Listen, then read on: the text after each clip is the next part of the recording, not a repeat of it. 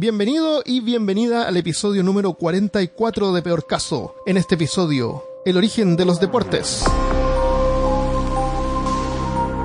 Hablándote desde los lugares más perdedores de Austin, Texas, soy Armando Loyola, tu anfitrión del único podcast que entretiene, educa y perturba al mismo tiempo. Junto a mí esta semana está Christopher Kovacevic. ¡Gol! ¡Corten la cabeza! Dije perdedores porque estoy perdiendo hoy día. No tengo aire acondicionado y hace un calor horrible. Y yo eh, me voy a perder, como siempre. Me voy a distraer. ¿Por qué? Y me voy a, me voy a quedar perdido. Porque soy medio desordenado. Entonces la gente dice, Christopher, eres muy desordenado. ¿Ah, sí? ¿No? O sea, el podcast. ¡Saludos! ¿No? Hola. Hola. Bueno, entonces hoy vamos a grabar de piratas. Sí, de piratas. Vamos a hablar de, de deportes. Piratas. No sabemos, no sabemos, no estábamos seguros cómo ponerle el título. Si deportes antiguos, deportes olvidados, deportes raros. El origen de los deportes. De todas maneras, déjame partir comentándote una, un show de televisión que... ¿Que somos muy atléticos? ¿Quieres no, comentarle a la gente que es, no. somos muy deportistas? No, este podcast no tiene nada que ver con salud. De, al contrario. ¿Cómo que no? Salud, Armando. Salud. De la salud del cuerpo. Ah, esa salud. No. El, hay un show de televisión de un tipo que, que es comediante que ahora cayó en, eh, en desgracia gracias a, a YouTube, gracias, Twitter, Facebook, a Luis C K. Estoy hablando de Luis C K. ¿Sabes, ¿Sabes quién es Luis C K? ¿Sabes qué fue lo que le pasó? No, ¿qué le pasó? Uh, bueno, es perturbador, así que yo creo que sí va con el podcast. Es genial, todos lo aman y lo hizo, lo que hizo, lo hizo bien, o sea, cayó en desgracia y está como así como que no apareció más por un tiempo. Eh, él es un humorista eh, pesimista. Entonces cuenta así como que él ya llegó a los cuarenta, todo pelado y guatón y gordo. Eh, y en una contaba que a él lo, lo único que quería estar en la casa para masturbarse. Que se fuera su, su mujer, su familia, así, porque él quería masturbarse tranquilo. Y cosas así. Y resulta que en una, una persona lo acusó, una mujer lo acusó de que él había preguntado si él se podría masturbar enfrente de ella. No fue, no fue un ataque horrible, así como de violación ni nada, pero fue totalmente inapropiado. Y lo más perturbador, lo más perturbador es que lo que él contaba, que se suponía que era un chiste, no era chiste. Y eso es perturbadorcísimo. Si tú lo hubieras escuchado. Qué horrible. Pero, Armando, ¿por qué compartimos este tipo de información con las personas? Porque aparte de eso, de ese episodio del pobre Luis, igual la gente lo estima, igual es un buen humorista. Y él tiene, él es separado, tiene dos hijas, vive en Nueva York, creo. Sí, en Nueva York. Y ha, ha, ten, ha hecho varias películas y series de graciosas, así, de humor. De repente toma algunos temas medio serios. La cuestión es que en una en un episodio, él va y le da a una de las hijas un, un helado. Y la otra hija va, que son como de la misma edad, chiquitita, así de, no sé, pues diez, doce. Dice, ¿por qué a mí no me das? No es justo. Le dice la hija. Y, y Luis, Luis le responde, tú nunca vas a obtener las mismas cosas que otras personas. Nunca va a ser igual. Nunca va a pasar nunca en tu vida. Así que tienes que aprenderlo ahora, ¿ok? Y la hija lo queda mirando y, le, y él le dice, mira, la única vez que tú deberías ver el plato de tu vecino es para ver que tenga suficiente. No para ver si tú tienes tanto como él. Entonces te hace pensar así, ¿por qué la gente compite? ¿Por qué tiene que ser toda una competencia? Somos tan competitivos. El, si claro. el otro tiene, nosotros también tenemos que tener. Lo importante es tener de repente expectativas realistas en la vida y sentirnos confortables con lo que tenemos. Por ejemplo, yo no tengo aire acondicionado ahora, estoy sudando, pero tengo un ventilador y le tengo que dar gracias al dios de los ventiladores por tener un ventilador ahí. Y que está funcionando. Y que está Podría funcionando. no estar funcionando. Claro, claro tengo, tengo acá agua con gas, agua gasificada. Mm. Eh, estamos grabando un podcast, estoy con mi amigo Christopher acá, así que están, yo creo que están las cosas Tenemos mejor internet. que mal. Tenemos internet. ¿Sí? Lo que es muy bueno. Podemos compartir con... Es, es algo interesante porque nuestra nuestra generación un poco menos, pero um, El otro día vi un video bien interesante de un tipo que de estos que dan charlas en TED, me imagino. Uh-huh. Y él hablaba sobre la generación de los millennials y toda la generación que nació después de ochenta y seis, me parece. O por lo menos ese era el espectro, de, el rango que él tenía. Entonces él, él planteaba lo siguiente, que a, a esa generación que nació después de los noventa, él, eh, que hoy en día están trabajando o que están tratando de surgir en la vida, eh, se están frustrados y son infelices. Y están frustrados y son infelices porque ellos tienen una, una expectativa muy alta de la vida mm. en general. ¿Por qué? Porque existen redes sociales, porque tenemos básicamente un computador en la mano con acceso a toda la información del mundo sí. en segundos. Entonces no, no disfrutamos de algunas cosas porque somos muy ansiosos, queremos sí, todo, todo para tiene que ahora. Ser rápido. Entonces una carrera de... Estás en un trabajo y ves que pasaron dos años y estás aún en la misma posición, te crees que es un, un fracaso. Sí, es verdad. Y no necesariamente es eso. Tu curva de aprendizado tal vez es distinta, tal vez nunca vas a salir de ahí. Entonces tenemos esa visión de que, pucha, tal persona está viajando, tal persona tiene esto, tal persona tiene lo otro. O esto o, o, o estar mostrando las relaciones en, en internet, por ejemplo. Claro. Ah, él es el amor de mi vida, aquí, allá. Y, y, y esa exposición, yo encuentro que también nos hace pésimo. Y, y, y esa expectativa de que no vamos a tener todo. No. Recién mi computador se me apagó. Estábamos sí. con Armando, íbamos a empezar a grabar. Sí, y por mi la computador mitad. Se apagó. No, mentira. Mi computador tiene. No, no es tan antiguo, debe tener unos cuatro años, una cosa así. ¿Y, y si se me echa a perder? ¿Qué voy a hacer? Comprarse otro. O sea, no puedo, no puedo ir mañana a, al, eh, al shopping y comprar un computador, o sea... No en Brasil, donde posible. Valen cuatro veces lo que valen acá. Exactamente. Y no, no... Y yo esperaría en realidad tal vez a ir a Estados Unidos. Sí, no, y, y eso es... pasa a cualquier nivel. Por ejemplo, acá las cosas son más baratas, pero siempre uno quiere otra cosa. Siempre sí. uno va a querer más. Es, es como una, la naturaleza de la gente. Bueno, en resumen, somos una, una generación que es infeliz porque no se da cuenta de lo que tiene. Porque está siempre mirando al lado. Y creo que es una, una reflexión importante para hacer hoy en día, especialmente que hay tanta gente que nos escucha trabajando. Sí, de, de, hoy día estaba pensando así, voy a, voy a dejar el teléfono apagado por una semana, pero después se me pasó. ¿Cómo íbamos a grabar, Armando? Es, es que a, aprovechamos la tecnología. Mira, por lo menos yo siento que aprovecho la tecnología para crear algo. Y tú también. Y sí. los que creamos cosas, la usamos, la usamos unas herramientas al fin del día. Pero estamos hablando sobre deportes y competencia. Entonces, ¿por qué, ¿por qué la gente compite? Científicamente hay tres hipótesis que explican por qué a las personas les motiva la competencia. Son bien simples, aquí no hay nada raro. Una es porque les motiva a ganar. La competencia les permite satisfacer la necesidad de ganar. Sabemos que cuando nos sentimos bien el cerebro crea serotonina, algo así. ¿Cómo se llama lo que crea el cerebro? Dopamina. Dopamina, eso. En la otra es porque a algunos les motiva a mejorar el desempeño. Físicamente, la salud y todo eso también es válido.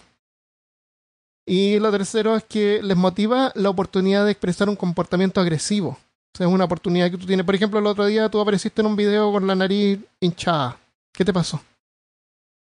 Ah, me dieron un combo inbox. Ahí está, ¿viste? Entonces es una oportunidad donde tú puedes expresar un comportamiento agresivo.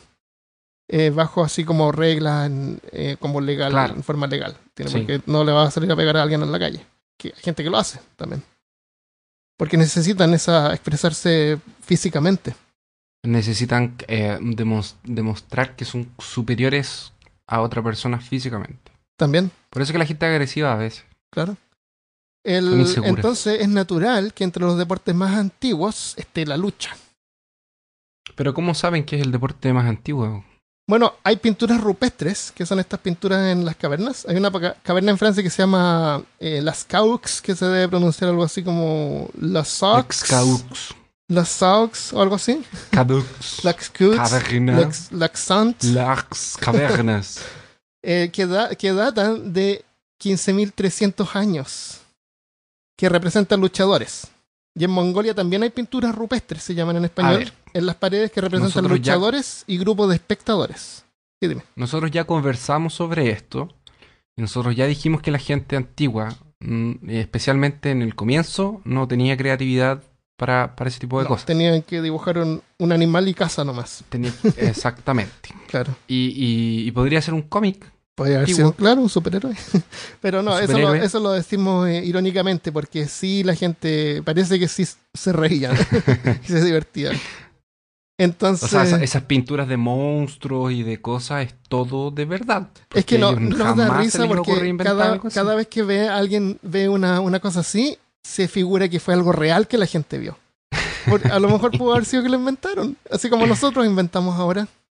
Y en el futuro van a encontrar eh, pintura rupestre, o sea, no pintura rupestre, sino que, eh, no sé. Digitales. O, no si sé. Es que encuentran algo, porque ahora todo es digital y todo, todo queda ahí en la nube.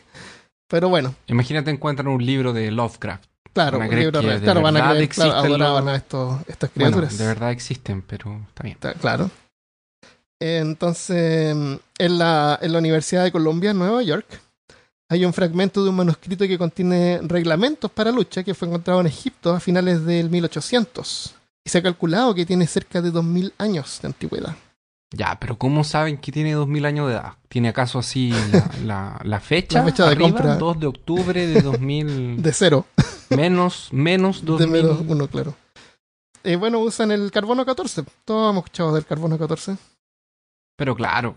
Pero como funciona el carbono catorce. Desayuné carbono catorce, por ejemplo. Claro, todos desayunamos carbono catorce. Sí. Te voy a expli- te voy a explicar, porque mientras estaba investigando esto dije, pero ¿cómo?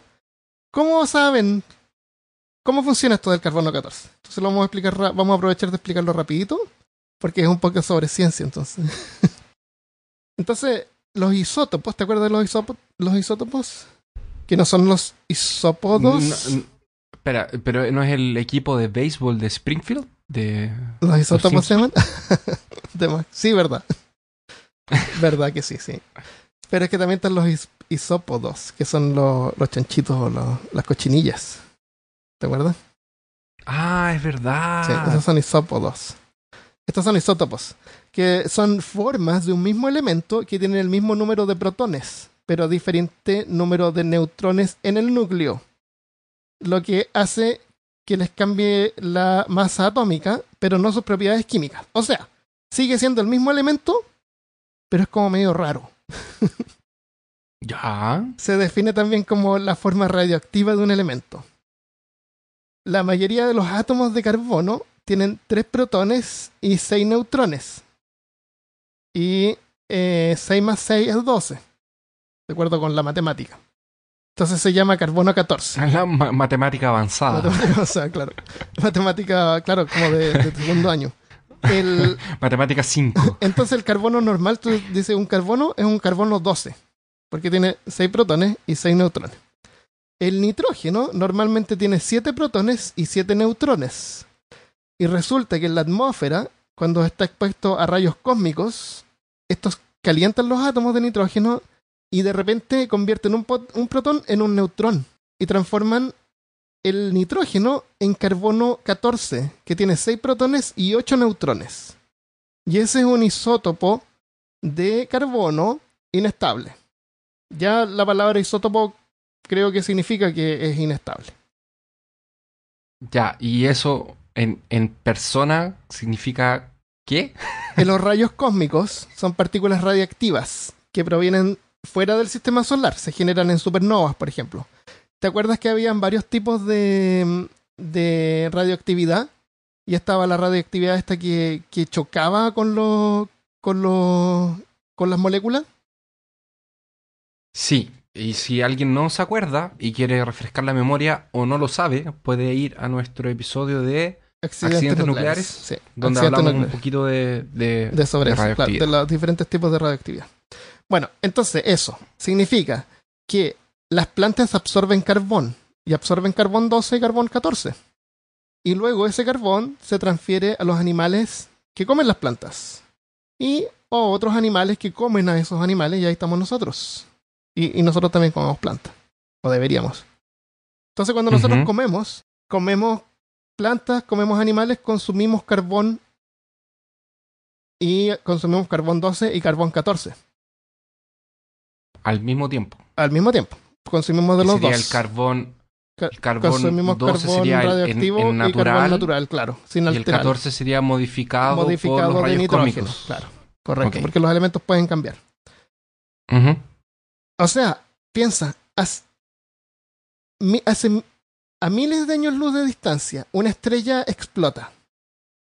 Una, la supernova esparce partículas radioactivas por todas partes y algunas llegan a nuestra atmósfera que tra- transforman el nitrógeno en carbono radioactivo. Las plantas lo absorben, los animales comen las plantas, nosotros comemos a los animales y terminamos con el carbono catorce gracias a una estrella que explotó al otro lado del, de la Vía Láctea. Universo.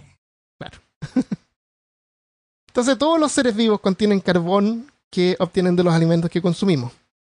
Y en nuestros cuerpos tenemos varios isótopos del mismo elemento. Me estoy alargando demasiado con esto. Cuando un animal muere, el carbono catorce empieza a desaparecer. Cada cinco mil setecientos treinta años, en promedio, la mitad de los átomos de carbono catorce... ¿Cuánto? cinco mil setecientos treinta años. En promedio. cinco mil setecientos treinta cada cinco mil setecientos treinta años. años, la mitad de los átomos de carbono catorce se descomponen y se convierten de vuelta en nitrógeno. Y a esto se le llama eh, vida media o half-life, como el juego. Es el half-life. O sea, en ese momento, el animal va a tener la mitad de carbono catorce que tenía cuando murió. Hace cinco mil setecientos millones de años atrás. Hace cinco mil setecientos treinta millones, cinco mil setecientos treinta años, no millones. cinco mil setecientos treinta. Ah, eh, después de otro periodo de vida media, va a tener un cuarto.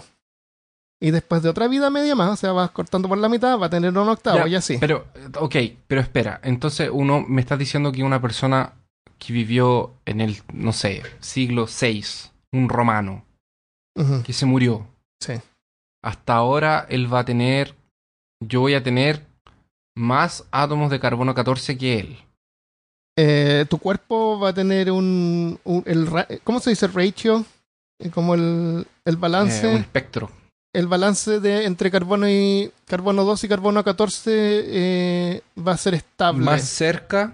Cuando tú te mueres... Más, la cantidad de carbono dos y catorce va a estar más cerca que el del romano que se murió hace dos mil claro, años atrás. Claro, el romano va a tener mucho más carbono doce que carbono catorce. Más doce. Que, entonces, claro, mientras más carbono doce esa persona tiene... Más antigua... O ese objeto... Más anti, más, hace más tiempo dejó de consumir carbono. Pregunta, porque me imagino que hay gente que, que debe estar pensando lo mismo que yo. Pero esa prueba no se hace solamente en objetos... que eran vivos. Correcto, esa prueba se hace, se hace solamente en objetos que eran vivos. Y eso es una, una cosa que hay que tener en cuenta. Tú no puedes datar una piedra. Tú no puedes datar, pero sí puedes datar papel, sí puedes datar tinta. Entonces cuando ven estas pinturas rupestres, sacan muestras y entre medio de las muestras que sacan encuentran material, eh, material biológico. Así como claro, plantas y cosas así. Claro, exactamente. Y... y gracias a eso pueden datarlo. Pero tú no puedes usar este método para datar una roca, porque no tiene carbono. Solamente cosas vivas. Hay otros métodos que usan para datar eh, cosas muertas. Pero el carbono catorce, que es como pero, el más famoso pero, espérate, que lo escuchan... Como cosas muertas, pero si el romano está muerto. Cosas que no son biológicas. Ah, ya. Cosas que no que tuvieron células. Inanimadas su vida entera. Claro. Su vida entera fueron inanimadas. Correcto. Entonces, la, la, la precisión de este método se mantiene hasta los sesenta mil años. Eh, y para los animales y fósiles que son más antiguos, usan, igual como esto, pero usan otros elementos, que tienen vidas medias más largas. Entonces, carbono catorce es uno de los métodos. ¿Me entiendes? Sí. Eso es. Sí, no, entiendo. Eso es más o menos sí. cómo, cómo funciona. Imagínate, eh, la diferencia entre carbono dos y carbono catorce. Mientras más baja el carbono catorce, y, más antiguo igual el... es... Igual es medio, medio inexacto. Sí, ¿no? Por eso es que hay varios métodos. Pueden usar Debe más tener de uno. Un margen de error. Sí, por supuesto que tienen margen de error. Cada, cada método tiene margen de error.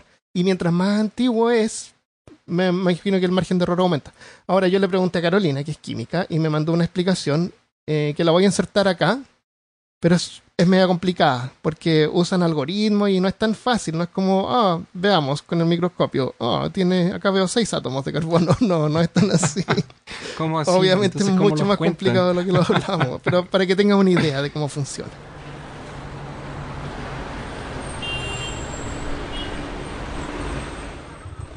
Voy en un taxi, eh, voy a una entrevista de trabajo y de ahí al aeropuerto y de ahí me voy a Antofagasta, ando corriendo, por eso mejor te escribo, o sea, te mando un audio. Eh, la fórmula es bien compleja, tiene que ver con la cantidad promedio que tenemos los seres vivos de carbono catorce en nuestro organismo, eh, que es como, creo que cerca de una parte por trillón, algo así. Y también tiene que ver con una constante desintegración radiactiva que tiene el carbono catorce y el tiempo de vida media. Y hartas cosas, hartas cosas metidas en más de una fórmula que es logarítmica, porque la forma en que se desintegra el carbono catorce es exponencial, ¿cachai? Entonces tenéis que irte hacia atrás en esa ecuación y vais a poder determinar más o menos el tiempo que lleva desintegrándose el carbono catorce. ¿Cuándo empieza a desintegrarse? Cuando el ser vivo deja de estar vivo, ¿cachai? Una cosa así. ¿Ya? Ya, ¿y qué pasa si los átomos de carbono están todos en mi brazo izquierdo y encuentran mi brazo derecho en dos mil años? En fe? Es parejo por todas partes del cuerpo. Más viejo. Ay, puede ser. O sea, tengo que preguntar. O sea, a lo mejor si no respirabas mucho, vas a tener menos. Ah, no, si no comías. Comer. Comer, comer. Se, se come. Se come. No se, o sea, respira. Ya. Entonces, eh, ¿tú tienes Entonces alguna... ya sabemos cómo las cosas son... Son datadas. Datadas. Sí, claro. Como las datan con carbono catorce. Que es como el más uh-huh. famoso y que siempre sale en las películas. Eh, y, algún... los, y siempre, o sea, yo por ejemplo estaba escuchando un podcast. ¿Podemos recomendar el podcast de los tertulianos? Sí, claro. Yo les quiero recomendar a todos los amigos que nos escuchan, que les gusta la historia y, y de una forma entretenida. Con Ar- Armando descubrió un podcast que me mandó esta semana y yo medio que me he escuchado varios capítulos. Se llama La Tertulia. No, se llama La Tertulia. A la tortuga. La tortuga. Hizo. La tortuga. Como tortuga y tertulia. Claro. Juntos. Ah, ¿no es tor- tortura? No, no es tortura. ¿Porque duran dos horas y media? Para, yo no tengo problema con podcast de dos horas y media. Yo a mí me da, eh, me da, me da miedito cuando estoy oye, en el teléfono y estoy usando ah, la data y tengo que bajar dos horas y media de podcast y no entonces, sé si me va a gustar eh, o no. Yo, yo descubrí que, que en Spotify, yo, me descu- yo descubrí que en Spotify el archivo es más chico. ¿Ah, sí? Gasta menos bando de... sí. Ah, interesante. Entonces, este capítulo, a mí se... Yo le, le dije a Armando que lo armáramos hace como... Eh, tres semanas atrás, que fue cuando el Mundial había empezado, más o menos. Sí. Entonces, como el Mundial había empezado, yo dije, ah, pero hagamos un capítulo de deportes. Y ahora está terminando esto, y está, está en este momento que estamos grabando, está Francia y Croacia de finalistas, que no le importa Entonces, a nadie acá en domingo, América, supongo. Por lo menos, el domingo, que va a ser... Eh, el domingo es la final, y ustedes están escuchando esto el lunes. Ah, Así que ya van, a estar, ya van a saber. Yo creo que va a ganar ganó. Croacia. Yo creo que Francia. ¿En serio? Yo, a mí me gustaría que ganara Francia. Yo creo que va a ganar Croacia porque lleva nueve puntos, y Francia lleva siete. Sí. Así que no sé. Puede ser. Pero um, a mí me da lo mismo, me da exactamente... No me va ni me viene quién gane. Yo quería que se quedara en América, por lo menos. Y con esto de, del mundial y del, del, del fútbol, yo me, me, me recordé que yo alguna vez había escuchado una guerra que había empezado por un partido de fútbol. ¿Ah, sí? Y fui a buscar. ¿Una, guerra, encontré... una guerra partió por un partido de fútbol? Eso. De hecho, se llama la guerra del fútbol. En Chile pasaba todo el tiempo, me acuerdo. Claro, las barras sí, bravas. Eso, tienen que el entrar. Colo-Colo bueno, contra la U. Tienen que entrar uno por un lado, la otro por la, el otro lado del estadio. Sacando la cuchilla y se cuchillando en el medio del campo, afuera, para que llegue la policía. Y eh, me acuchilló primero y el otro me sacó el ojo. ¿Qué le dicen pacos? Le dicen pacos a la, a la policía. No sé por Malditos. qué. No sé por qué. Pues no tengo nada contra la gente que le gusta el, el fútbol, de hecho, eh, nada mismo, pero la violencia, me, me repudio la violencia, de cualquier tipo de, de cualquier cosa. Excepto en videojuegos. Excepto en el deporte. Excepto en el deporte y videojuegos. Y donde, donde podemos expresar nuestro, y el, los nuestro, libros nuestra violencia. Y los cómics también. Los cómics. La, la violencia está permitida para mí en cualquier momento, excepto en la vida. um, y, y bueno, fui a buscar, esto lo saqué de, directamente desde Wikipedia. Entonces cito Wikipedia. La guerra del fútbol, conocida en Honduras y El Salvador como Guerra de las cien Horas. O guerra, legiti- o guerra de legítima defensa. Eh, fue un conflicto armado que pasó entre el catorce y el dieciocho de julio de mil novecientos sesenta y nueve entre las repúblicas de El Salvador y Honduras. El nombre del conflicto fue tomado de la historiografía anglosajona, en inglés Football War o Soccer War, debido a la coincidencia con un partido de fútbol que pasó el veintiséis de junio de mil novecientos sesenta y nueve, que enfrentó estas dos selecciones. Eh, el, con motivo de las clasificaciones para la Copa del Mundial del setenta. Dicho nombre fue acuñado por el reportero polaco Ryszard Ryszard Kapuscinski y, el y el reportero jamaiquino Bob Dickens, exactamente, quienes desconocían las causas reales que provocaron el conflicto entre las dos repúblicas de Centroamérica. Entonces quieren saber más por qué pasó. O sea, esta era una guerra que ya se venía cocinando de antes, uh-huh. y coincidió de que después del juego, del partido, la guerra se desató. Ah, okay. Pero no fueron por partido, obviamente. Pero es interesante que le hayan puesto el Football War o Soccer War. En, uh, en, en Latinoamérica nosotros le decimos fútbol, que significa foot es pie y ball es bola. Y en inglés le dicen soccer. Que no sé qué diablo significará soccer. Pero es chistoso porque nosotros lo llamamos en inglés y ellos lo llaman algo que no es nada. Es que eh, el fútbol es el fútbol americano. Sí, el, el soccer siempre pero fue distinto. Pero el fútbol americano no, sé por... no, no le... No, yo no le sé pegan al, Latinoamérica... chutean la pelota una vez. Y de ahí la agarran sí. con la mano, con el brazo, con todo lo que no se puede tomar en el, en el fútbol el normal o soccer. Yo es no sé por raro. Qué en Latinoamérica... De hecho, debería investigarlo. Y también está el rugby, el que también es diferente al, al, al, fut, al fútbol sí, americano. El rugby el, el, es, el es, rug... es sin tanta protección y los tipos sangran y siguen jugando. En cambio, en el fútbol de nosotros, al contrario, se les tocan y salen, salen rodando por ahí como si los hubieran golpeado fuerte. No, lo que pasa es que, bueno, eh, sí, el, el rugby es de contacto harto, eh, eh, es, es más fuerte. Sí. Pero también tiene otro tipo de reglas. Entonces no sí, el fútbol americano lo, lo es más violento, por eso que tienen para, para doblar sí. el reglamento. Uh, ¿Sabes um... qué pasó cuando perdió Japón? Bueno, pasaron estas cosas. En una, entre ellas los japoneses limpiaron el estadio, ¿no es cierto? Sí. Y, y harta gente lo, los ha imitado y yo creo que las cosas buenas hay que imitar. Yo creo que está bien imitar cosas que son buenas. Eh, pero eh, viste que no sé si te acuerdas de mundiales anteriores que han habido pulpos. Que adivinan los resultados, sí, ¿te acuerdas? Que adivinan los resultados. Había un pulpo sí. bien famoso. Bueno, resulta que había un pulpo. El Pulpo Pol. Ese. Bueno, había un pulpo que no era el Pulpo Pol, que predijo que Japón iba a perder. Ese pulpo lo mataron y se lo comieron. Oh. Sí. Entonces yo lo mató y lo mandó a un restaurante. Pobre pulpo. Qué mal. Sí. sí. Ah. Eh, y lo otro, tú sabes, bueno, eh. aparte de las bromas que siempre han hecho sobre Alemania perdió la primera ronda porque nunca puede ganar en Rusia y cosas así. No tengo idea. Eh, sí, pues hicieron ah, esa, por Alemania, esa broma. De la Primera por, Guerra eh, Mundial. Por la, de la Segunda Guerra también, que no pudieron entrar a Rusia. Yeah.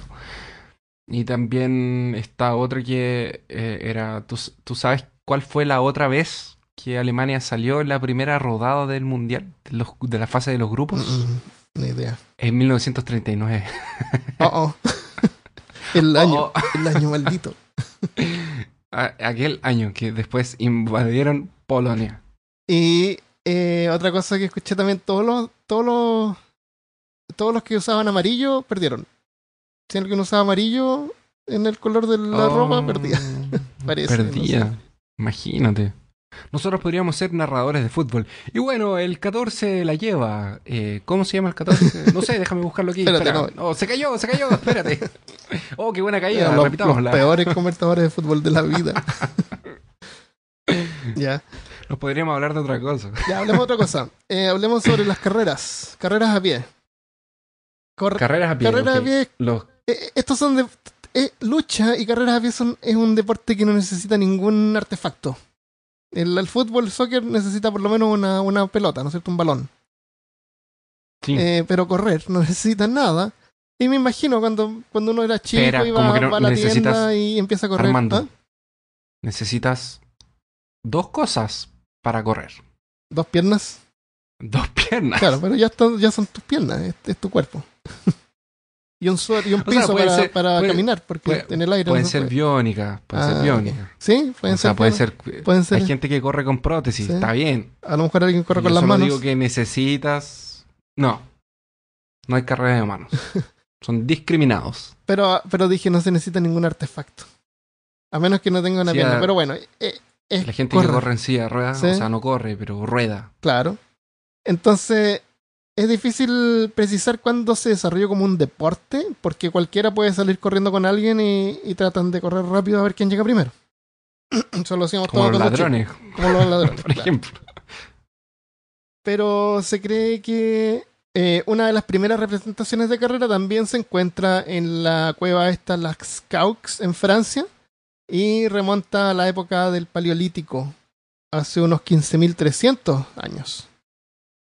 Cuando se arrancaba de los, de los tiranosaurios Rex. Vamos a tener que hacer de repente un día un episodio de que se llame Línea de Tiempo. A ver cuándo pasaron las ah, cosas. Ah, sería interesante. Sería interesante. Va, pero tratar, colocar eventos marcantes. Claro, pero tratar como de relacionarlo con algo, para que tenga sentido. Como con los no, dinosaurios. No solamente el número, claro. La creación de la hamburguesa. Eso. En el, el primer evento... En la, prima, en la primera olimpiada, el primer evento fue en la primera olimpiada en el año setecientos setenta y seis antes de Cristo fue una carrera a pie. Aunque la fecha se cita a menudo como el comienzo del deporte, eh, una de las primeras competencias de carreras registradas se, re, se celebró en Irlanda en mil ochocientos veintinueve antes de Cristo O sea, dos mil años antes. Estaban todos ebrios. Estaban todos. Hay una, hay una historia... Para no pagar la cuenta del bar. ¿Tú te has fijado que eh, siempre aparecen los... ¿Quiénes son los eh, griegos que salen así de, cor, corriendo desnudos? ¿Te has, ¿Te has fijado que siempre aparecen eh, como corriendo... Es como una imagen de... Que sí, salen, de, la, de, la, de la cerámica. Sí, que claro, siempre salen corriendo desnudos. La historia... No, esto no lo tengo anotado, pero me acuerdo que era porque ellos usaban estas togas, ¿no es cierto? Entonces sí. Había un juego que estaban corriendo y al tipo se le cae la toga y queda desnudo. Pero él siguió corriendo y ganó. Entonces ahí pensaron así, ¡ah! No sé, era más aerodinámico o algo así. Y desde ahí entonces que todos se quitaron las togas y corren de, corrían desnudos. Corrían sí. desnudos. Por eso es que siempre salían desnudos. Son unos inmorales. La moral era diferente en esa época. Son pero, inmorales. Pero totalmente distinta. Pero por supuesto. El, el tstu, chu eh, es, era el deporte de jugar a la pelota o el soccer de los chinos. Esto nació algo así como en el año dos mil quinientos antes de Cristo y la idea era pasar la bola a través de un agujero pequeño. Pero espérate, estamos diciendo que la primera... Ah, está bien, sí, sí, está bien. Porque... Son los chinos. Sí, estoy diciendo que cor- empezaron... correr como deporte fue implementado en mil ochocientos After Christ es después, ¿o no? Sí. After es después. Entonces antes de Cristo. Ya, yeah, ok. Por eso te digo. Pero no tendría sentido que fuera en el futuro, a menos que fuera en los años de ellos. Ya, yeah, pero... Ok, está bien. Y según la FIFA, este sería la forma más antigua del soccer. Y en un comienzo habría sido inventado como un ejercicio militar, la verdad. Ah, sí, sí. Para sí. generar destreza, me imagino, claro. Una cosa de, del... Para practicar. Eh, eso. ¿Y, y eh, sabes de qué consistía o era pasarse la pelota? ¿No había arco? Eh, sí, había un arquito pequeño. Ah, tenían que de hecho, poner la, sí. la bola en algún lugar. Ajá, era era una red. Era una red en un lado y esa red tenía un agujero. Yeah. Tú tenías que pasar la pelota con el pie por ese agujero. Ah, ok. No tenían muchas reglas. O sea, me imagino que... Lo que al podían. Principio la, los deportes eran eran menos complejos, eran más como como por ejemplo el, el clásico rin rin raja, que es un clásico deporte de la niñez. ¿Podría explicar por favor en qué consiste ese deporte? Es un deporte en el que un equipo de de, de, de tres a cuatro jóvenes de, eh, o de niños, edad entre ocho y doce claro, de entre, entre ocho, siete, cinco ya cuando empiezan a andar, claro. eh, lo que hacen es, eh, ellos se esconden atrás de, de una casa o atrás de algún objeto grande y envían a un, a un representante del equipo claro. a, a una de las casas de la cuadra. Entonces, cuando se acerca este representante, todo el resto está atento, obviamente. El representante del equipo se acerca a la puerta silenciosamente, porque no puede ser descubierto, porque si es descubierto pierde. Claro, claro. Y toca el timbre de la casa desesperadamente. Y después de que toca el timbre, tiene que salir corriendo claro. a encontrarse con el resto del equipo, porque eso se lo llama rajar. Tiene que esperarlo. Exactamente. Por eso es ring, ring, raja. Claro. Sale corriendo. Se encuentra con el resto del equipo, que se observan la puerta a ver si va alguien. Claro, a ver si sale el dueño de casa. Y el dueño de casa no encuentra a nadie. Y ellos salen corriendo, riéndose. Claro. Ahora ellos se tienen que quedar esperando porque no tiene sentido ir y tocar el timbre si no vas a ver quién sale. Claro.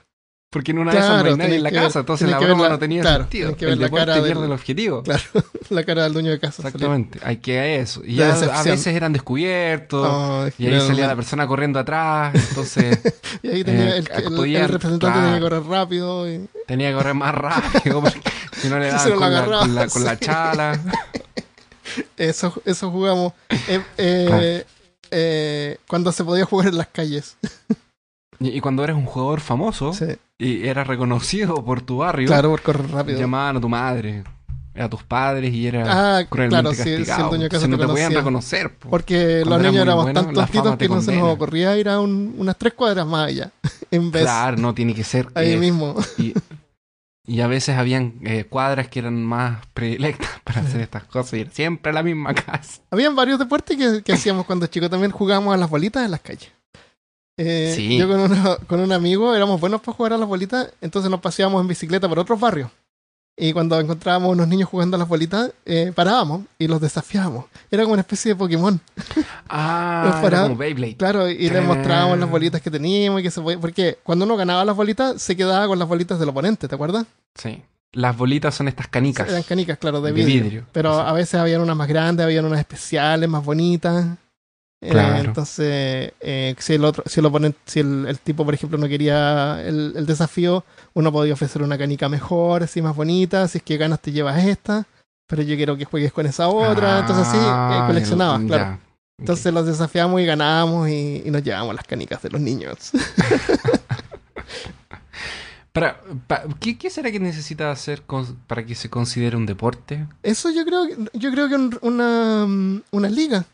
Porque cualquier cosa puede convertirse en un deporte. O sea, es que hay de una hecho, liga de me... jugadores de bolita que seguramente la hay. O de, de canica, de más que hay. Sí, debe haber. Debe haber. Yo me, sor... Yo me sorprendí porque este año descubrí que el skateboard pasó a ser deporte olímpico. ¿En serio? Sí.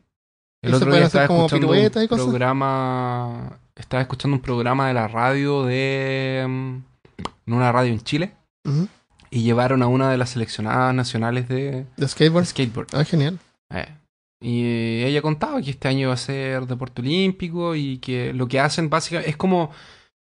Eh, porque tiene, si tú lo piensas, tiene la misma lógica de una acrobacia. Sí, de todas maneras. Sí. Claro que Entonces, sí. Por ejemplo, la gente que hace acrobacias eh, corre, gira, salta, se da quince vueltas en el aire, cae vuelta de carnero, levanta una pierna y queda en forma de cisne. Eso. Ahí, oh, claro. nueve, ocho punto cinco. Claro que entonces, sí. Es más o menos la misma lógica, solamente que aquí usas un skateboard mm. para hacer piruetas, entonces yo, me yo imagino único, que será... El único deporte olímpico la... que cuestiono o no entiendo es el curling. Eso que, que lo hacen en el hielo, que tiran curling, curling, el mejor deporte del mundo. Que tiran una cosa y tienen que como que ir el calentando el hielo mundo. Para que la Eso cosa avance física, más. Por loco. Es uh, pura física ese deporte. ¿En serio? Es loco, es pura física. Tiene que ser fricción porque no... Y, y hay que friccionar... de a poquito, porque no quieres que pare antes, pero después tiene que parar, porque si te pasas, mm. y hay que pegarle al otro. No, es muy bueno. Okay. Genial. Cuando entiendes la ciencia por detrás, sí. la ciencia atómica detrás del curling, es eh, maravilloso. Ok, ese es el curling. Hay un deporte que encontré por ahí que se llama el Hie-Holua. Hie-Holua. Algo así como surf en trineo hawaiano. Yeah. Y no. No es pizza con, con piña. Mm, quiero pizza con piña. Hace más... No, es horrible, hermano. Es riquísima. Todavía me acuerdo cuando pediste pizza... Cuando yo quería pepperoni, tú pediste con piña, loco. Piña. Te odio. Tropical. Pediste... Pe, yo quería pizza de pepperoni y tú pediste de piña con anchoas. No, pepperoni con anchoas. Piña con jamón o pollo. Mira, las anchoas igual no están tan mal. Están ricas, son ricas las anchovitas. Ya. Ya. Eh, entonces, esto se originó hace más de dos mil años y consiste en un peligroso viaje por la ladera de un volcán. Oh. Con un gran trineo hecho de fibras de madera y coco. Yeah. Una vez en la cima, el piloto o un equipo de pilotos compiten bajando por la pendiente sobre sus estómagos o en una típica pose de surf a una velocidad de casi ochenta kilómetros por hora. Wow. Es un poco extremo este deporte. Y la lava viene atrás y... No, ¿en serio por lava? No. No. A menos que esté eruptando el, el volcán. Pero es como, es como, es como el bodyboard, pero claro, en tierra. Pero en lava volcánica. Y en un volcán. Claro, lava seca. Y a ochenta kilómetros por hora. Entonces... Si te caí... Ah, hay uno interesante que es del año cuarenta y seis antes de Cristo Es un deporte romano que se llama naumaquía, que literalmente significa combate naval. Uh-huh. Se utilizaban criminales condenados, algo así como los gladiadores, pero los gladiadores eran gente entrenada, pero estos eran criminales, y se les enfrentaban a una batalla naval. Básicamente, eran barcos llenos de gente dispuesta a participar, entre comillas, que combatían comillas. hasta que uno solo quedaba vivo. Oh, wow. Eran, por lo que yo vi en las ilustraciones, uh-huh, era algo así como una piscina grande con barcos adentro. Ah, y ellos luchaban piscina. entre yeah. los barquitos. Yo hacía batalla naval cuando era chico. Se llamaba batalla naval en los columpios. ¿Ahí viste que están de a dos los columpios? O de repente a tres. Sí. Entonces, eh, tú te paras en un columpio y el otro oponente se para en el otro columpio. ¿Ya? De ahí quedan los tres espolonazos. Entonces tú giras así pa, y pegas tres veces. Y de ahí el objetivo es abordar el columpio del oponente del otro. Y tirarlo. Y botarlo del columpio. Y al mismo tiempo el oponente tiene que abordar tu columpio y botarte a ti. Y, ¿Y qué pasa si los dos saltan en el aire, se cruzan en el aire? Así, no, si era un enredo, uno... imagínate, imagínate ah, cómo era. Era un enredo y se giraban las cadenas y, y tratabas de tirar al otro y tú te agarrabas y de la cadena y se te enredaba. Los y quedábamos columpios... colgando una pata. Era terrible. Los columpios se llaman... Eh, ¿Cómo se llaman? Están en las plazas donde juegan los niños y tú te Es tú que no se llaman columpios y, en todos lados. Y te sientas y, y te das impulso se y llaman... como que avanzas adelante y después vas hacia atrás, después adelante, después hacia atrás. Creo que todos tienen la imagen. No me acuerdo cómo se llama. Sí. No, no sé cómo se llama en otro idioma. En otros países, pero en Chile se llama columpio y esa era la batalla naval. Así que la próxima vez los que egip... estés en una plaza, haz una batalla naval. Y mándanos una egipcios... foto. Ah, perdón. Dale. Claro. Un video. Los egipcios tenían una versión de un deporte que yo le voy a llamar la carrera de los botes locos. Porque cuando yo leí esto me, aco- me acordé de la carrera de los autos locos. Uh-huh. Con los hermanos Macana. Sí, genial. Y yo le puse entonces la carrera de los botes locos. Ya, ¿cómo es? Porque p- pescadores pobres de, eh, o, o, o, y, y, de cas- y de clase baja um, en el, del río Nilo se ac- acostumbraban a practicar este lo que podríamos llamar deporte.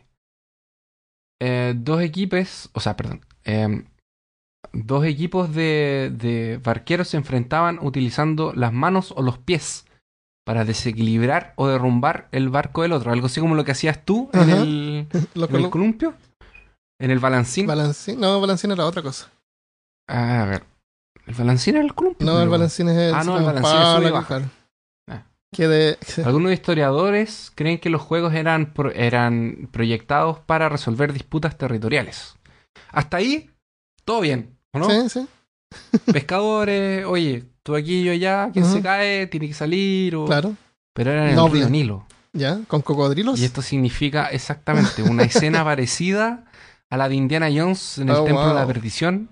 Cuando se caían del puente. Se lo comían los cocodrilos. Y gritaba así, ¡ah! Y salió el cocodrilo masticando ropa. Exactamente. Oh, wow. Generalmente era muy... Tobio, era muy gener, estoy hablando portugués, loco. Generalmente era muy violenta. Muy violenta. Y esta, comp- y esta competición muy, muchas veces terminaba en la muerte de un gran número de participantes. Hipopótamos y cocodrilos se quedaban cerca de los barquitos. Oh, los hipopótamos son terribles. Matan un montón de gente y al es, año. Sí, sí. Y estaban dispuestos ahí a, a, a tomar su cena, su almuerzo, su desayuno, dependiendo de la hora en, claro. la, en la que se les ocurriera empezar a... a competir, a jugar, claro. de, de todos los competidores que se caían al mar. Además de esto, eh, la natación obviamente no era un deporte en ese tiempo, entonces no era algo muy conocido incluso para marineros. No sabían y nadar. Y pescadores. Wow. No sabían nadar, pues se ahogaban. Y muchos pescadores se morían ahogados, simplemente porque no sabían nadar. Qué loco no saber nadar. Es... Cuando te, te tiras al agua como que como que nada, o sea, como normal, como caminar.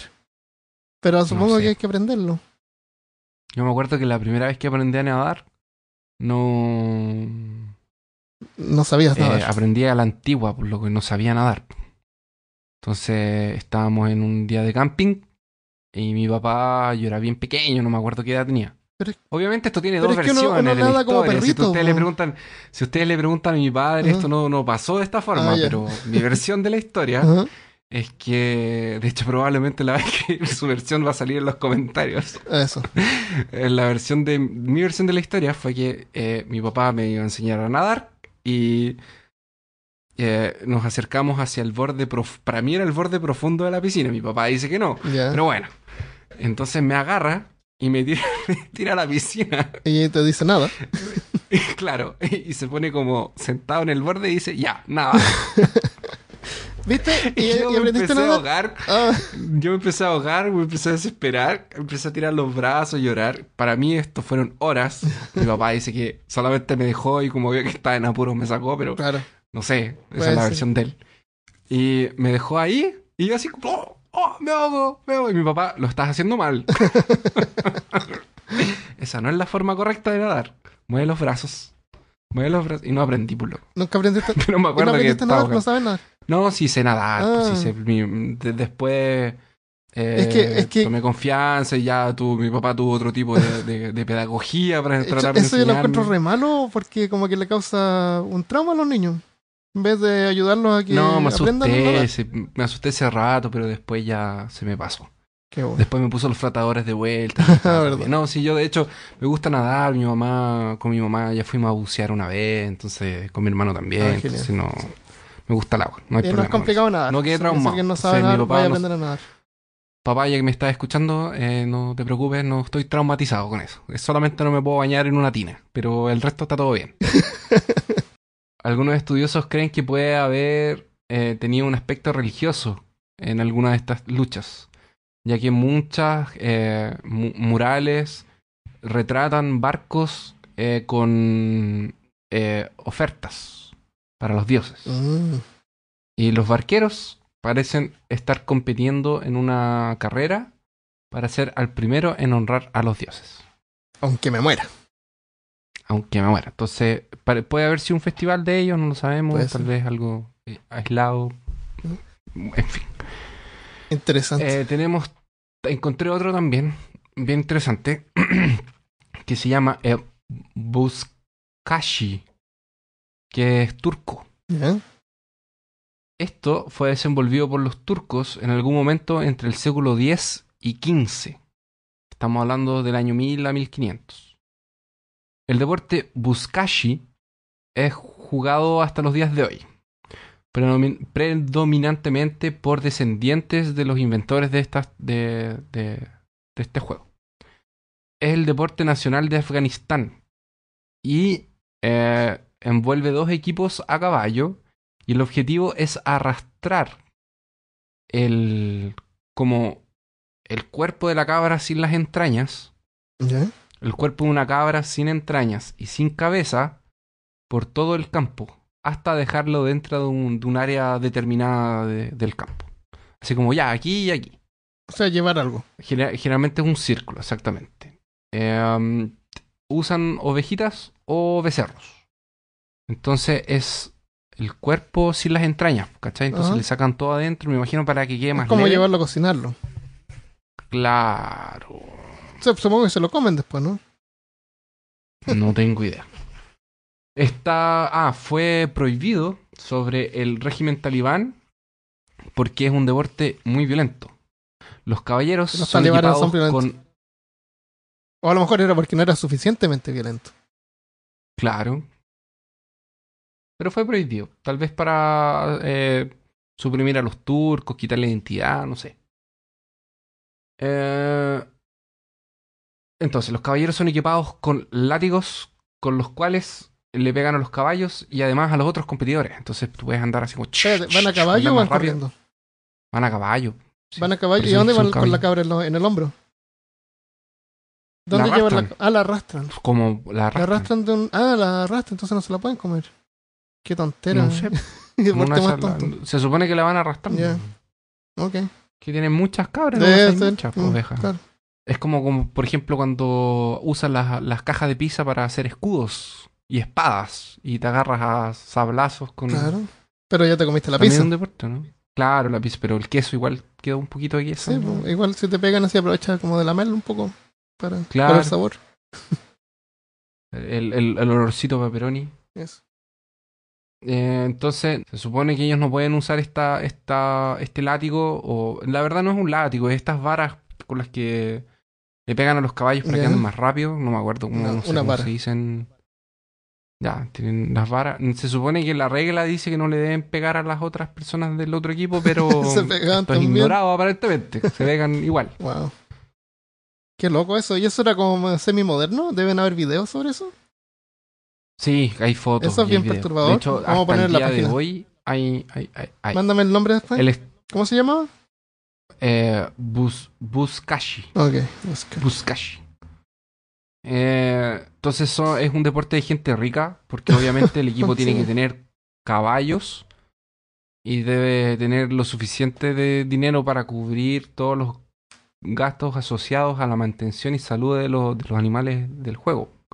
Y las cabritas sobreviven, después les ponen de vuelta la cabecita y las cositas. Claro, le ponen, exacto, las cuecen. Las cuecen de vuelta. Los orígenes de este, de este deporte violento se perdieron en el tiempo, pero una historia dice que el emperador mongol Genghis Khan y sus hombres robaban el ganado de los pueblos turcos uh-huh. y se enfrentaban a muerte para arrebatarlos de vuelta al caballo. Uh, eh, algunos deportes o sea, son como así... representaciones de acciones, a lo mejor tiene que ver con eso. Claro, no puede ser tan, puede tan ser. Descabezado como la cabra que tiran. Eh, puede ser de ahí. Mm. Tenemos un deporte moderno también. Se llama el wife carrying, o la traducción li literal. acarrear la, acarrear a la esposa. Acarrear a la esposa. Que obviamente es finlandés. El vodka haciendo, haciendo de las suyas. Yeah. En Finlandia. Son, esos son lugares como medio fríos al norte, ¿no? Sí, sí. Y no hay, no hay que calentar el cuerpo de alguna no hay, manera. No hay mucho que hacer tampoco. Claro. Hay mucha nieve. Claro. Entonces, eso es lo que pueden. Atrás de todo un hombre.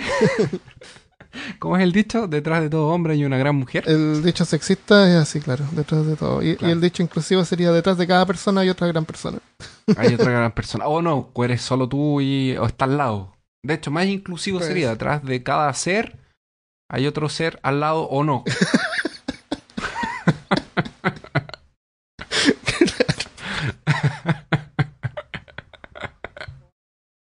eh, bueno, los adeptos de esta tradición eh, tienen que cargar a su pareja, que tienen que pesar... No, pero ellos lo hacen con su esposa, con su esposa mujer. Claro, con yeah. su esposa mujer. Son, pero son, ella no puede, no puede pesar parte... menos de cincuenta kilos. Ah, no puede pesar menos mínimos. De cincuenta kilos. Tiene que ser no. más así como gordita. Igual cincuenta kilos mm. es re poco. No, igual cincuenta kilos super es poco, poco, pero no sí. puede tener menos. Yeah. Es porque que una si es muy trampa, bajita. Claro. claro. Entonces, esto tú tienes que colocar a tu esposa en tus espaldas y pasar por un trayecto lleno de obstáculos. Fue creado algo así en torno de mil ochocientos. Y su primer torneo oficial fue en mil novecientos noventa y dos. Y, ah, y uno, de los pre, uno de los premios tradicionales de esta competición es el peso de tu mujer en cerveza. Ese es el premio. Oh, sí. Wow. O sea, mientras más gordita, más cerveza. Claro. Genial. Este es un, yo creo que este deporte deberíamos... sacarlo porque nos va, la Carola, la Car- no, la Carola nos, va a reclamar, nos va a reclamar porque bueno. es un deporte machista. Pero así, así era la gente machista antes. El hombre, el hombre claro, mantenía a la mil ochocientos, familia. mil ochocientos. Yo tuve la oportunidad de estar, yo ya lo comenté varias veces, lo voy a volver a comentar, que estar en Chichén Itzá en el, para ver el templo y la ciudad, etcétera, etcétera. Es que estoy hablando de esto en este, en este episodio porque, según nuestro guía, yo voy a reproducir lo que el guía dijo. Entonces, si está malo o, o, o no, no es cien por ciento real, es culpa del guía. No es mi culpa. El guía era mexicano. Entonces, peor todavía. Ya. Yeah.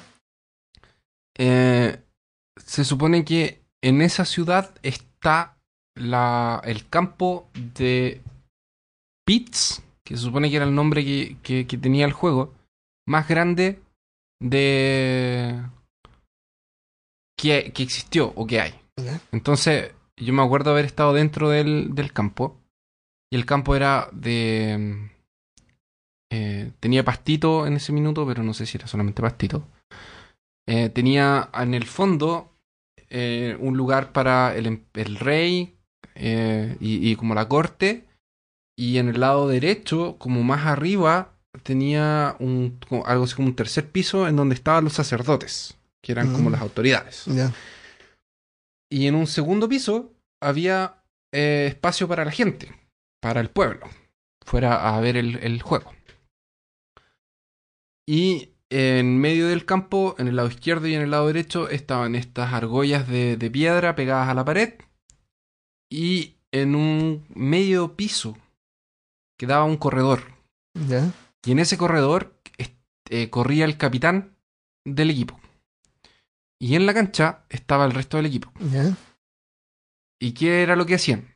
Con una pelota hecha de cuero eh, o de caucho, pegándole solamente con eh, la cadera, tenían que darse pases para eh, llegar a... para que el capitán pudiera pasar esa pelota a través de la argolla. ¿Pegándole con la cadera solamente? Con la cadera. ¿Cómo, ¿Qué pasa si se cae creo la...? Creo que es cadera y... Creo que es cadera y codo o, o algo así. Ah, okay. Creo. ¿Qué pasa si creo, se cae creo. la pelota al suelo? Ellos... hacen un pase. Eh... Claro, comienzan con un paso. Y la, la argolla Entonces, es, el, es un poquito más grande que la pelota, o sea, es súper chico. Es un poquito el, más grande, es súper difícil. Entonces, se supone que el juego no tenía... El juego terminaba cuando largó, cuando eh, la, un equipo balón. era capaz de pasar la pelota por el argolla. O el balón. El, claro, o el balón por, eh, por en medio de la argolla. Uh-huh. Y ahí se terminaba el juego. El juego no terminaba hasta que uno hacía un punto. Ah, ya, ok. Se supone que habían algunos juegos, él decía que habían algunos juegos con tiempo. O sea, la verdad el juego solamente terminaba en eso, porque yeah. era una festivi- durante una festividad. Uh-huh. Si el juego duraba mucho, ellos hacían pausas y después retomaban el juego. No era que el juego era directo, así como ya tres días jugando la cuestión. No. Paraban, descansaban y después continuaban eh, jugando. Así hasta que uno de los dos equipos eh, conseguía hacer un punto. Y a diferencia de lo que yo creía... Porque cuando eh, yo sabía un poco de este juego, yo pensaba que los sacrificaban a todos. Uh-huh. Porque quien, eh, se suponía que quien hacía el punto, el equipo que hacía el punto era sacrificado entero. Y el equipo que no ganaba también era sacrificado, pero uno con más honores y el otro con menos honores. Yeah. Según lo que me dijo el guía, era solo el capitán del equipo vencedor Uh-oh. que era sacrificado a los dioses. Wow. Y era un gran honor, y era parte de la fiesta. Ah, qué y todo, bueno. Todo, todo ese... Qué bueno. Claro, todo esa, esa, esa ese trasfondo que tenía con, con, con la festividad y ser un gran... ¿Es verdad que, Esto, que a veces jugaban este, este, con este el de... cráneo de alguien? No. Era porque si no, no lo podíais pasar. ¿Cómo vais a andar sí. pegándole al cráneo con la cadera? Sí, no. O sea, yo tenía un cráneo de hueso en mis manos. Y... Se rompe al no, tiro, no creo que se rompe al mucho tiro. Eh, esto era practicado por Olmecas, Aztecas y Mayas, algo así entre el año dos mil quinientos al cien antes de Cristo. Después de Cristo. ¿Antes de Cristo? Antes de Cristo. Mm. Ok. Está bueno. Y podrían podrían hacerlo sin matar a nadie, pero... Bueno, no sería, sería una especie de fútbol. Como básquetbol. Como una especie, claro, como una, claro, como una especie de básquetbol más que fútbol. Interesante. Ya, yo te voy a contar el último, que es sobre los gladiadores romanos, que que son como bien famosos, ¿no es cierto? Esos que compiten a muerte y el... ¡Spartacus! Claro, y, lo, y, el, y el tipo pone el dedo hacia abajo y lo, y lo sacrifica. Ex, excelente serie Spartacus. O sea, es media fuerte ¿Spartacus? sexualmente y de violencia, pero muy buena. Eso es como de los noventa, y... ¿no? No. ¿La película? O sea, hay varias, hay varias películas, pero hay una serie, sí. Ah, hay una serie de como tres temporadas. Bueno, bien buenas, no la he visto, como... así que no sé si lo que voy a contar a lo mejor sale ahí. Pero sabemos que los gladiadores esta, romanos eran... La película Gladiador. Eran... Eh, con Russell Crowe. Excelente. Es, excelente película. Lo que sabemos normalmente era que eran prisioneros de guerra o esclavos que eran forzados a combatir a muerte. Y, y el destino del gladiador estaba a merced de la voluntad del emperador, que con su mano lo podía... Si ponía el dedo hacia arriba o hacia abajo, lo podía haber sido comido por los leones. Que estaba en el campo. Claro. Que no siempre era delante del emperador. De repente habían gladiadores en ciudades más chicas. Puede ser, claro. No todos llegaban al Coliseo Romano. Entonces, esa imagen sangrienta y mórbida que tenemos de los gladiadores y la, y la crueldad de los romanos no era tan así. En realidad, que había un reglamento y habían árbitros, como en el box. Y matar era contra las reglas. Porque estadísticamente como uno de cada diez encuentros a veces ocurría, terminaba en la muerte. Pero si un gladiador caía por error, detenían el juego para que se parara, para que se restituyera. Y la intención era dominar al oponente, no matarlo. Entonces usaban como redes de repente, cosas así. Y esas armas eran como para el show, para intimidar. Ah, la idea y, era... Y el, ya, claro, sí. Podía ir al oponente, pero no era matarlo. Entonces, cuando terminaba el juego, cuando uno de los gladiadores sería o ya estaba muy cansado y se rendía. Eso era. Y muchos eran esclavos, eso es verdad, que eran esclavos, pero también había hombres libres que disfrutaban del deporte. Y tenían entrenadores especializados que los alimentaban bien, recibían atención médica buena, porque si serían y la gente les gustaba, tenían que curarlo para que participara de nuevo. Claro. Entonces un gladiador combatía en promedio como cuarenta veces, que es más o menos lo mismo que compite un boxeador en la actualidad. Eran celebridades. Y eh, las mujeres también participaron a veces. Pero ah, sí. sí, pero como Roma tenía una cultura patriarcal oprimista, oprimidora. Aquí se nos va a ir. Opresor. La opresor. Hacían luchar contra enanos.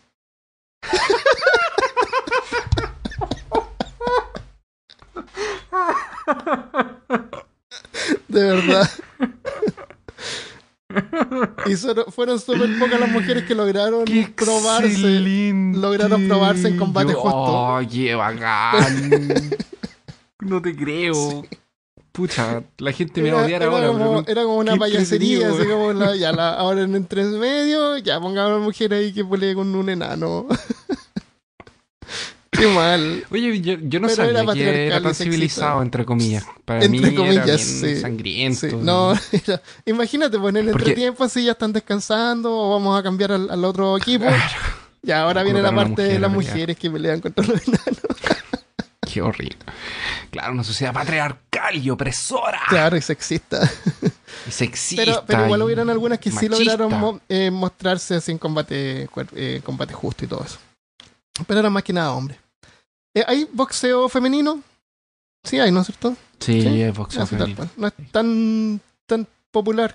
Bueno, hasta la lucha libre. Chilena, está, eh, hace pocos años estaba esta niña que era súper famosa. Claro, súper eh, caritativa. Eh, y ya salió hasta en una película. Caritativa. ¿Caritativa es la, la palabra? Que era como no, simpática. Carismática. Carismáticas. ¿Qué es caricativa? Ok. Eh, la, la ronda salió hasta en una eso. Salió hasta en, en Feloci, Rápido y Furioso seis, era súper simpática hasta que ya parece que empezó a perder porque tienen como el pic físico y después ya como que se sí, empiezan sí. No, y tiene que ver con suerte también un eh, poco conseguir peleas. Entonces lo que están los oyentes tienen una sola pregunta, seguramente se lo han estado cuestionando desde el comienzo: ¿qué deportes practicamos nosotros? No. No, Ay, no, la, qué bueno. La respuesta es ninguno. No, los animales tienen sentido de competencia. Puesto que todos se están preguntando si los animales ah, tienen verdad sentido que, de competencia. Que empezamos todo esto por la competencia. Por la competencia, eso estamos hablando. Es que, es que yo me perdí en el carbono catorce. Ahí con los rayos, no con tiene, los rayos no cósmicos, ya me fui lejos. Ya. Eh, los, los animales no tienen sentido así como de tratar de ganar, pero sí compiten con recursos. Por eso un perro está comiendo y ve que el, el otro tiene comida, y no son así como los humanos, que tenemos que ver el plato del vecino a ver si tiene suficiente comida. El perro no, eh, trata de tener su comida, guardarla para después y comerse ahora la comida del, del hermanito ahí. No tienen sentido. Los caballos en las competencias no saben si ganaron o no, pero ellos pueden también leer el lenguaje corporal y se alegran si el jockey eh, está alegre por haber ganado. Así que un caballo que gana se alegra porque el jockey se alegra. De todos modos, una vez al año se hace el Puppy Bowl, que es como el Super Bowl, pero es el Puppy Bowl. Y voy a dejar un video en, de Papi, de perrito. Ah, de perrito. Son perritos. Eh, voy a dejar un video en, en peor caso punto com. Es súper tierno. Son un montón de perritos cachorritos. Y, y los muestran así con cámaras, como si estuvieran peleando. Pero son un montón de cachorros en un área con un montón de juguetes. Ay, qué bueno. Yo pensé que íbamos a colocar peleas no, de, de, es de gallos. Tierno, sí. No, no, eso no. O peleas no, de perros. De ninguna manera. Eh, así que esos son los deportes.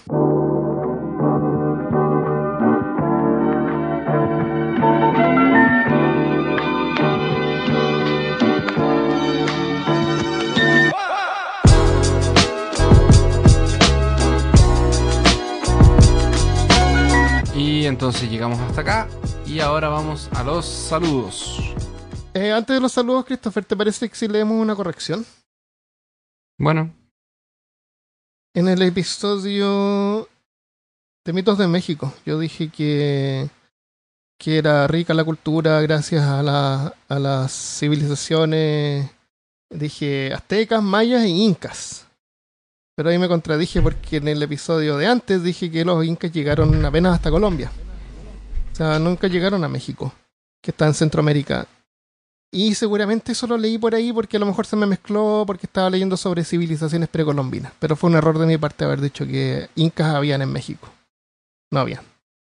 Habían eh, mayas, incas y olmecas, si no me equivoco. Y lo otro es que voy a leer un mensaje de Sebas Fournier. Dice: hola, a mucho pesar escribo este mensaje. Amo su podcast, su ironía y su humor. Sin embargo, en ocasiones hacen conjeturas que no pueden estar más lejos que la re- de la realidad. No, cuando dicen que Machu Picchu, sí, cuando dicen que Machu Picchu es un lugar que usaban los incas para venerar y dan las... y dan las largas haciendo conjeturas sobre... hasta hablan de parásitos y enfermedades... Todo porque no hacen una buena investigación. Es bastante sencillo. Cusco estaba... Eh, Cusco, donde estaba el Palacio del Inca, está a cuatro mil metros sobre el nivel del mar. Y Machu Picchu a dos mil quinientos metros aproximadamente. Y por eso que para ellos es un lugar más cálido, aunque esté en los Andes y aunque sea una montaña. Les pido por favor que si no conocen el, un aspecto del tema, o lo investigan mejor o no lo mencionan. No es bueno contribuir con el desconocimiento a sus oyentes. Atentamente, un fiel oyente. Yo sé que lo hace de, de buena fe. El significado religioso de Machu Picchu. Cuando Hiram Bingham lo descubrió y lo expuso al resto del mundo, él estimó en ese momento que era un sitio sagrado o religioso, seguramente porque no todo creo como muy importante. Y actualmente los... Ar- está bien conservado. Claro, la, actualmente la mayoría de los arqueólogos estima que era un lugar de vacaciones, pero hay otros que creen que tenía connotaciones religiosas o al menos espirituales por la ubicación y los elementos que tiene que eran sacros para los incas. Así que está en debate. Si, si era o a lo mejor eran los dos. Pero a lo mejor sí tenía elementos espirituales. A lo mejor eran las vacaciones, quién sabe. Pero fue solamente una conjetura. Y lo otro de los, de los eh, como dice acá, de los parásitos y enfermedades, eso es verdad. Eh, por ejemplo, el, el mosquito que, que acarrea el Zika no se encuentra en lugares de elevaciones de, de, de más de dos mil metros de altura. O sea, los, los riesgos de, de, de pegarse Zika son mínimos si es que está a una altura de más de, de dos mil metros. Y eso es de la C D C, del Centro de Disease Control de Estados Unidos. Y fue una, un comentario que hicimos de acuerdo al episodio de parásitos. Que dijimos, hoy sí. oh, a lo mejor eh, notaban que no llegaban esos mosquitos a, a esas alturas. Y, y habíamos acabado de grabar el de la ciudad blanca del claro, Rey Mono, claro. que justamente eh, habían encontrado por estos eso, parásitos. Claro, por eso es que, que todo esto está conectado y por eso hicimos cara. ese comentario que sí, fue, sí. Era, era correcto. Así que sí, de repente cometemos, cometemos errores, pero no queremos que nadie tome en cuenta lo que decimos como para tomar decisiones que podrían arriesgar o, o su vida. Para escribir un, un paper. Claro, para escribir un, un paper, claro. es, es un podcast de educación, pero también de entretención. Entonces, eso. Y de todas maneras, gracias por el, por el comentario. Y sí, tenemos cuidado y vamos a tener más cuidado seguramente desde ahora en adelante. No, nosotros siempre tenemos, ya lo hemos comentado en otros episodios, pero tratamos de buscar fuentes y leer, informarnos antes de... Sí, sí, de todas maneras. Y, de... y no solamente en Wikipedia, entonces sí. el... tenemos cuidado con lo que vamos a decir. Ya, eh, a veces, otras veces hablamos puras tonteras, no, claro. Depende. De todas maneras, como dice Christopher, no tomen esta información para hacer un paper. Tal vez sí un eh, para, tal vez sí para, para una disertación, una disertación colegio, por ejemplo, o sorprender a tus amigos para hacer el, el centro de, la, de atención de la fiesta. Claro, es, co- es como material de, de, de, de asado, de churrasco, de pizza. No, no es como para impresionar a una, una chica. Bueno, tal vez, tal vez que bueno, bueno, sí, tal vez sí, tal vez sí. Bueno, puedes ir y decirle, bueno. Muchas gracias, muchas gracias. Vamos a ser más bueno. cuidadosos. Tenemos otro, otro mensaje que nos, mató, nos mandó eh, Mati cero dieciséis. Dice: por fin estoy al día con ustedes. Me tardé muchos, muchos capítulos, pero al fin puedo comentarles algo y estar al día. Gran podcast. Me da lo mismo si, cuen- si lo que cuentan es totalmente verdad o no, porque son datos interesantes de todas maneras y sirven siempre para impresionar a alguien. Saludos de Chile y sigan con su humor ñoño. Ahí está, ¿viste? Parece que sí lo había leído. Ahí está nuestra respuesta. Gracias, Mati. Y Nico Lefour dice: buenísimo. ¿De qué trata el próximo? Saludos desde Chile. Eh, saludos desde Chile a los dos. Son lo mejor. Gracias, Nico. Y esos son mensajes que nos enviaron a Instagram, porque también nos pueden encontrar en Instagram si buscan por peor caso. Y creo que tenemos uno de Twitter también. Ya, en Twitter, Ingeniero a Bordo dice: por su culpa estoy todo el día con los audífonos en el trabajo. No paro de oír sus podcasts. Muy buen formato y muy sincero. Muchas felicidades y éxitos en los siguientes episodios. Saludos desde México. Saludos. Saludos. Muchas gracias por su, por su Twitter. Y muchas gracias a todos por los mensajes que nos envían por todos lados. Los leemos todos. Los leemos todos. Los leemos todos. Y, y obviamente no nos da el tiempo. Podríamos hacer episodios de leer mensajes. Pero les respondemos, les respondemos eh, lo, lo que podemos. Así eh, que muchas gracias. Nicolás Fur. Ah. No sabemos de qué va a ser el próximo episodio. Es un misterio incluso para nosotros. Sabemos. Pa- parece que sabemos un poco.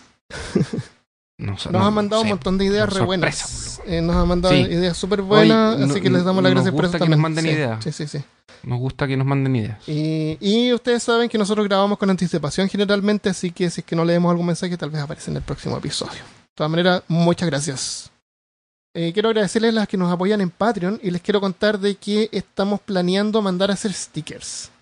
Y seguramente no van a ser, no, no nos da para todo porque eso hay que mandarlo por correo y como es correo internacional es caro.